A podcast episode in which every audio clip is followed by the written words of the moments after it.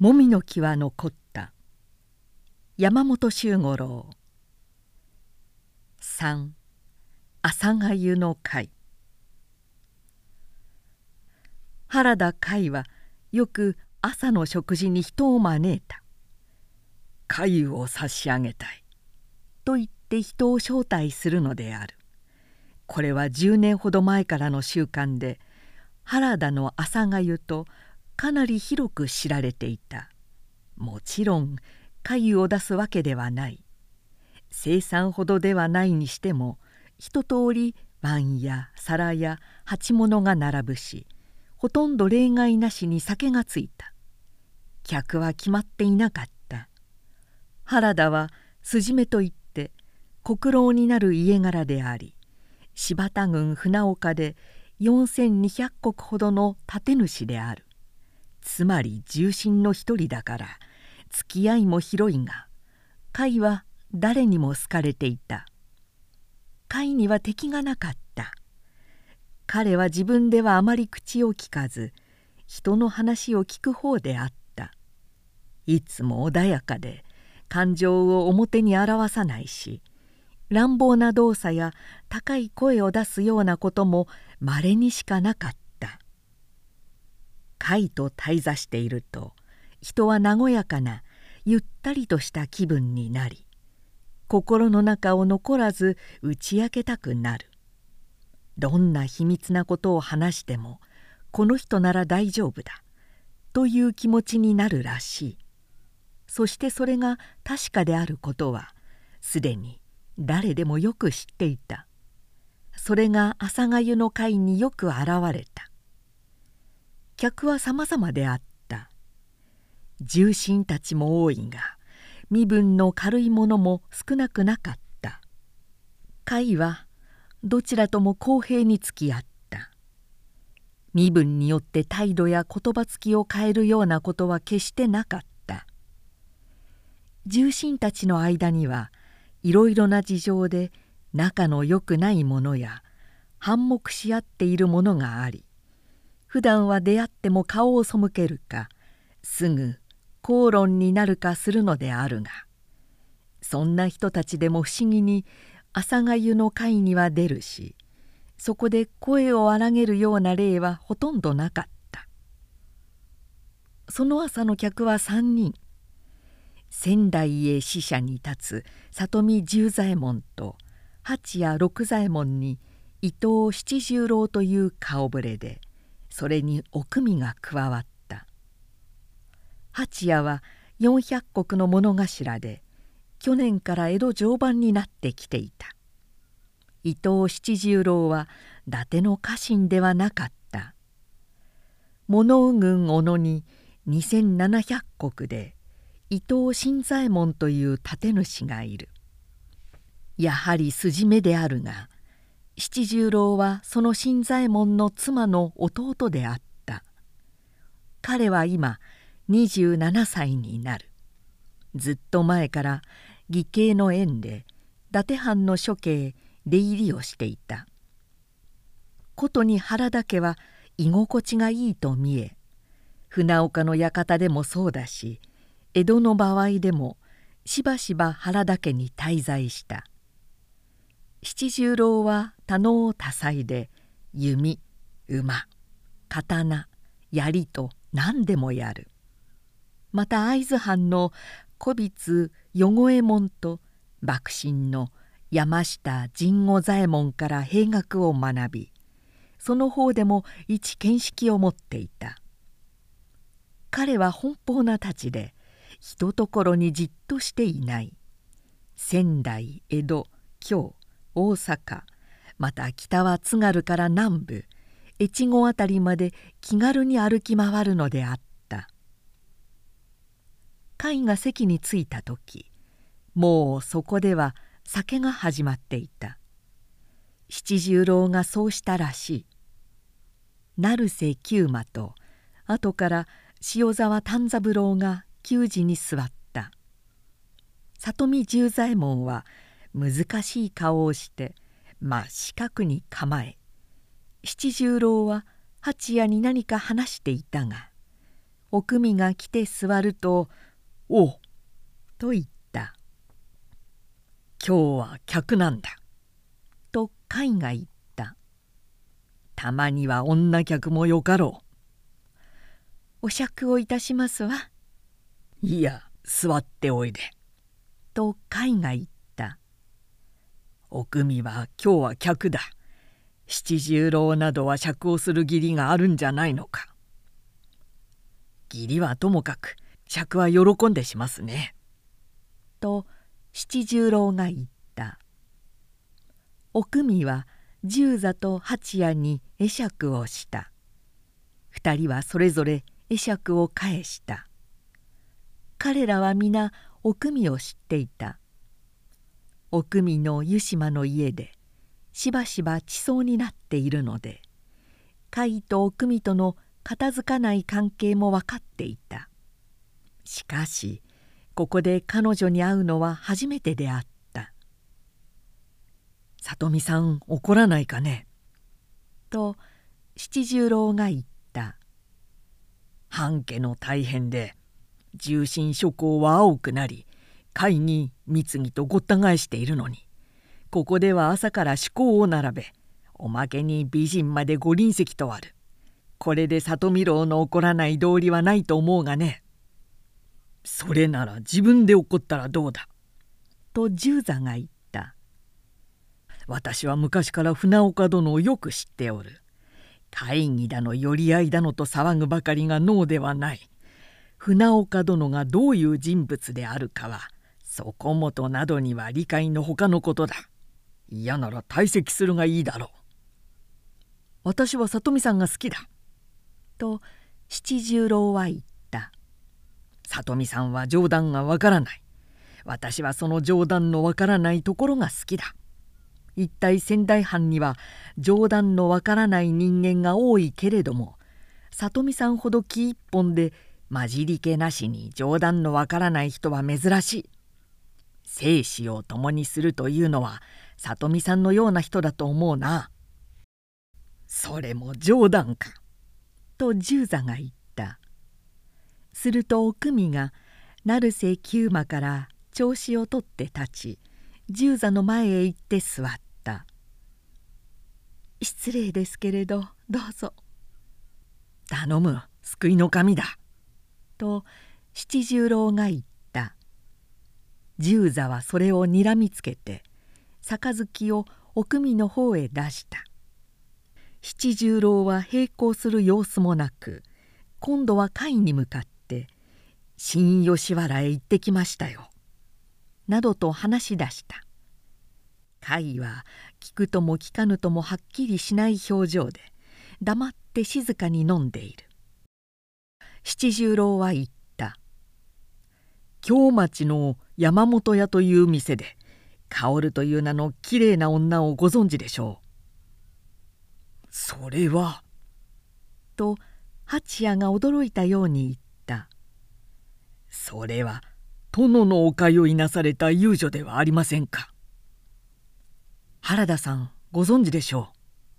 と七十郎は言った。年は十九だと言っていますがね本当は16かせいぜい17というところでしょうな。憂い顔でしんとした陰気な女ですよ。つまり湯島へ寄ったのはその帰りですか。と海が言った。はぐらかしますね。七十郎は微笑して言った。これは真面目な話です。私は河の重いものというのが見たかった。何しろ欧州60万石の領主を棒に振らせた女ですからね。どんな美人か拝見したかったし河のご就寝ぶりも聞いてみたかった。十座がまた彼を睨んだ。しかし七十郎は知らぬ顔で続けた。ところが驚いたことに女はこうまるで知らないんです。毎日通ってくる客はいくらもあるし中国編の何がし港などは2年も通い詰めているそうですがねこれが仙台港と思い当たるような人はいないと言うんです。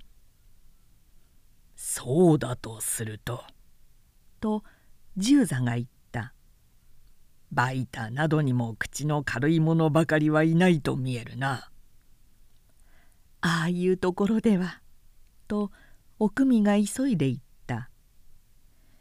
お客様のことは決して話さないものだそうです。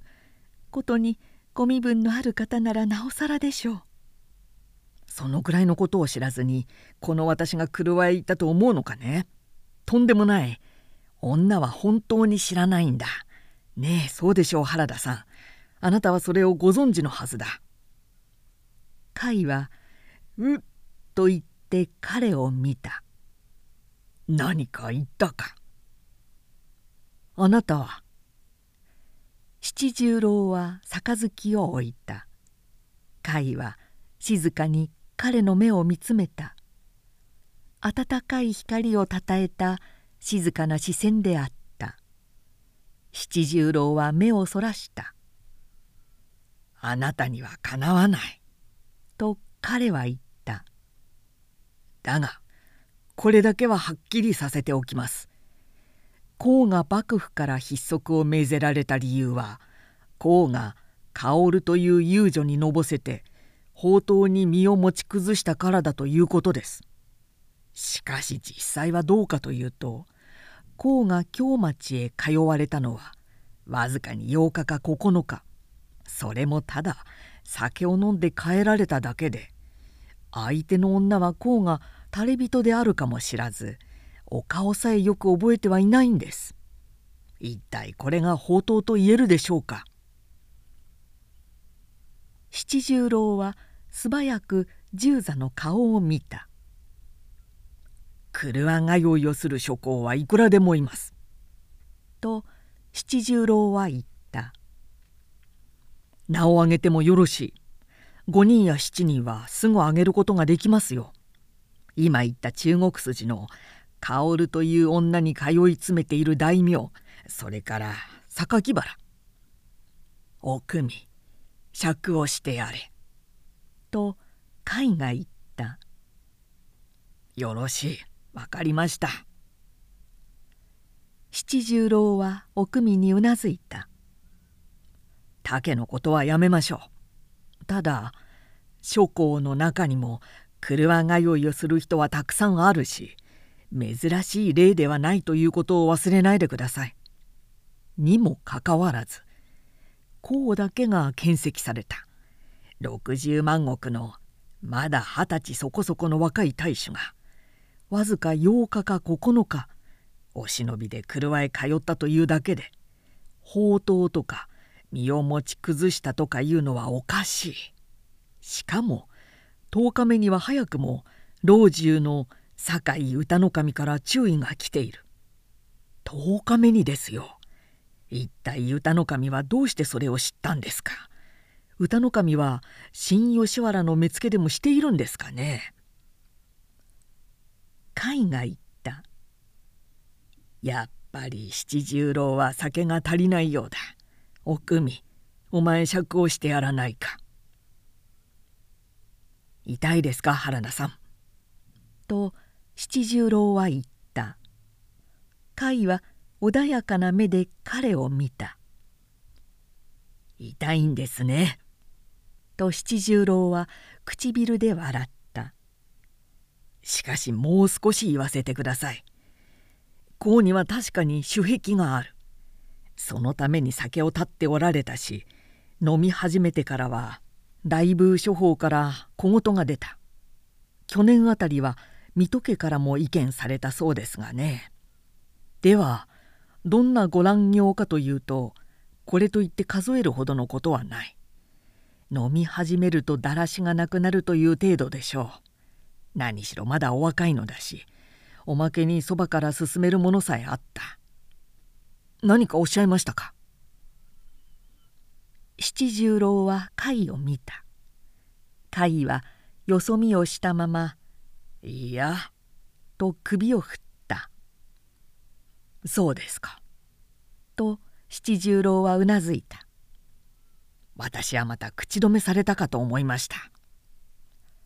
そう思ったらやめるがいい。と里見十左衛門が言った「あんたにも痛いのか？少ししゃべりすぎるというのだ。では里見さんが発言するか。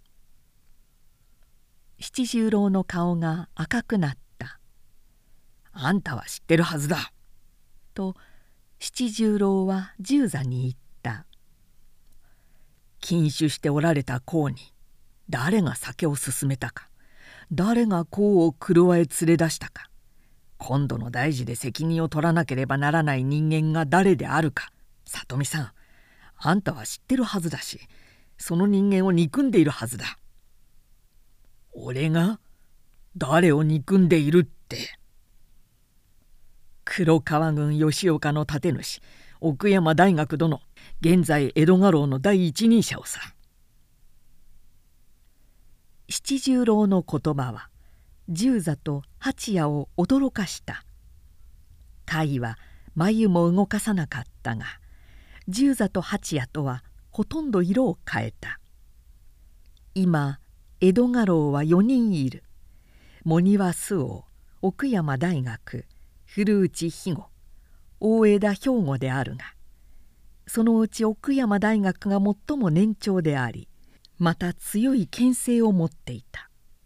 大学はもともと豪福な独善家だったがさらに半家の一門である伊達兵部醤油から信任され四国楼の中では誰よりも大きな権力と威力を張っていた「違いますか里見さん」と七十郎は続けた「もっともあんただけではない。これはご家中の多くの方々が知っていることだ。功が悪いのではなく責任は他にある。責任のある人たちが功のことをよそにして各自の権力の拡張に没頭していた。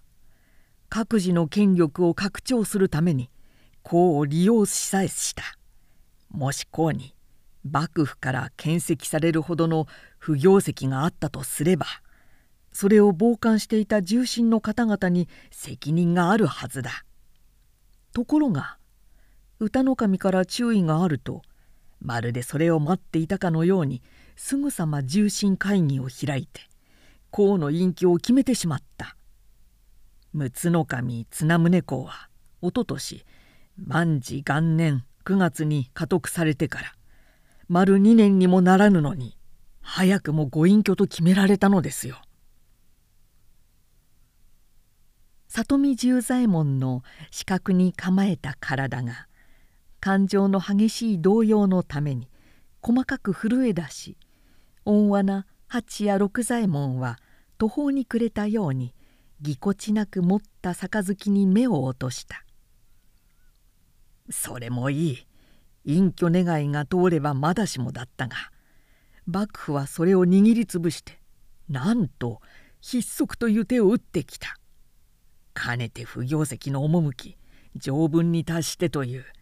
8日か9日の車通いが将軍家に知られたという。いかに形式とは言いながらあまりにバカバカしい。勝てて加えて渡辺坂本畠宮本の4人が公に宝刀を進めたという理由で暗殺された。それも上位討ちという名目でです。と七十郎はなお続けた。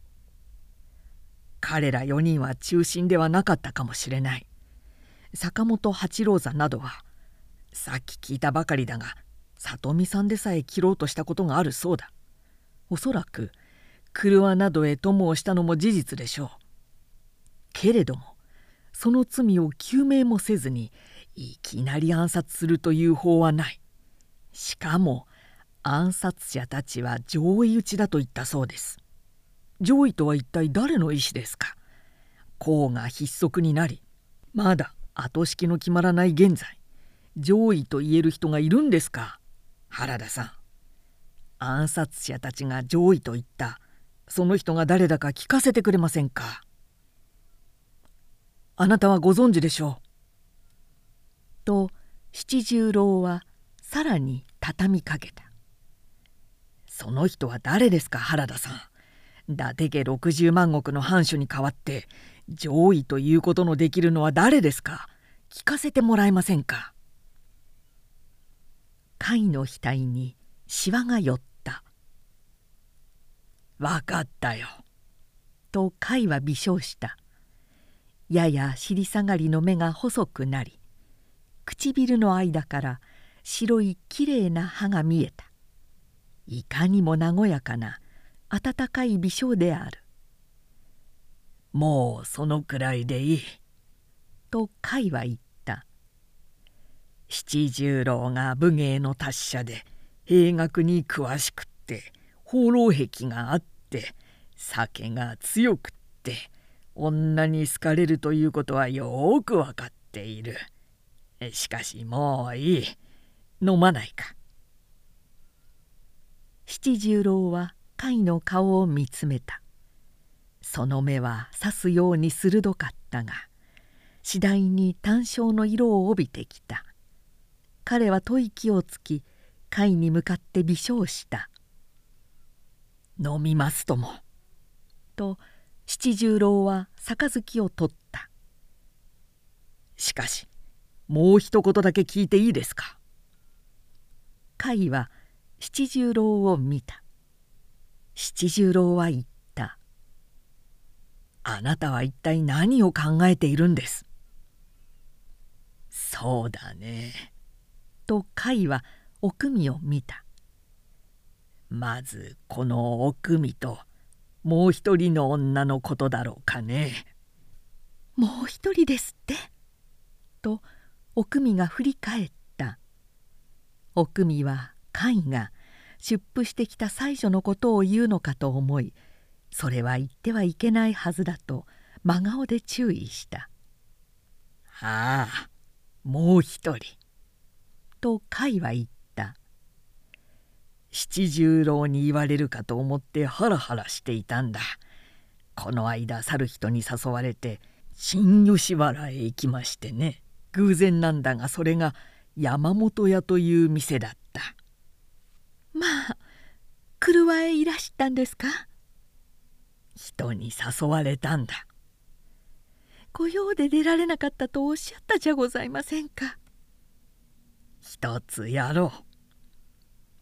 甲斐は杯をおくみに刺した。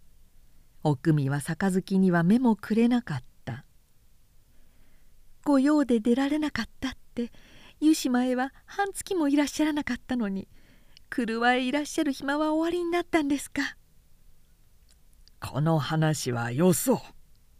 と甲斐は言った「お前の罪だぞ七十郎。お前が変なことを聞いたからだ。あなたには負けます。飯にしようか。あなたには負けです原田さん。だがいいですか？私はいつかあなたから本音を引き出してみせますよいつかはね必ずですよ。飯にしよう。ト三郎と甲斐が言った。それがようございましょう。とおくみが言った。ですけれど車へいらした話はこれで済んだのではございませんからね。今朝の会は充実した話が多かったようですな。と甲斐が言った。みんなが笑った。七十郎は笑いながら「しかし原田さんはみんなうまくかわしましたよ」と言った。里見十左衛門は黙っていた。八谷や奥宮球児の少年たちはギラギラするような話題から解放されてみんなほっとしたような顔になった。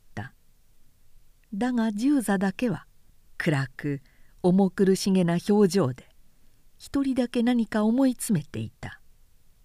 単直で一途な彼の性分には七十郎の言葉はあまりに重大すぎたしその内容と暗示するものとに圧倒された。ことに「あなたは奥山大学を憎んでいる」と言われたことが十座の肝に答えた。十座は奥山大学を憎んでいた。大学が胸部宗勝を後ろ盾にして勝手な横車を押し通すありさまを目に余った。お家を毒するやつだ十座はそう思っていたがそれは心の中のことで誰に話したこともなくまた人に話すようなことでもない。それを七十郎は無造作に言い当てた「この男には油断がならぬぞ」と十座は心の中でつぶやいた。成瀬久馬と塩沢丹三郎が食事を運んできた。八谷は小鉢の味噌を味わって「これは珍しい」と声を上げた「これはくるみ味噌でございますね」「そうです」と貝が言った「味はどうですか?」「結構でございます」「無毛ございますね」久しぶりで故郷の味に巡り合いました。湯島でも出ましたな」と七十郎がおみを見た「船岡で作るんだ」と貝が言った。たおみが後を続けた「船岡で作ってこちらに送ってくるのを私の実家の刈谷で売るんですの」「売るんですって」商売を始めたんだ。と貝が言った。七十郎が目を見張った「どういうことです？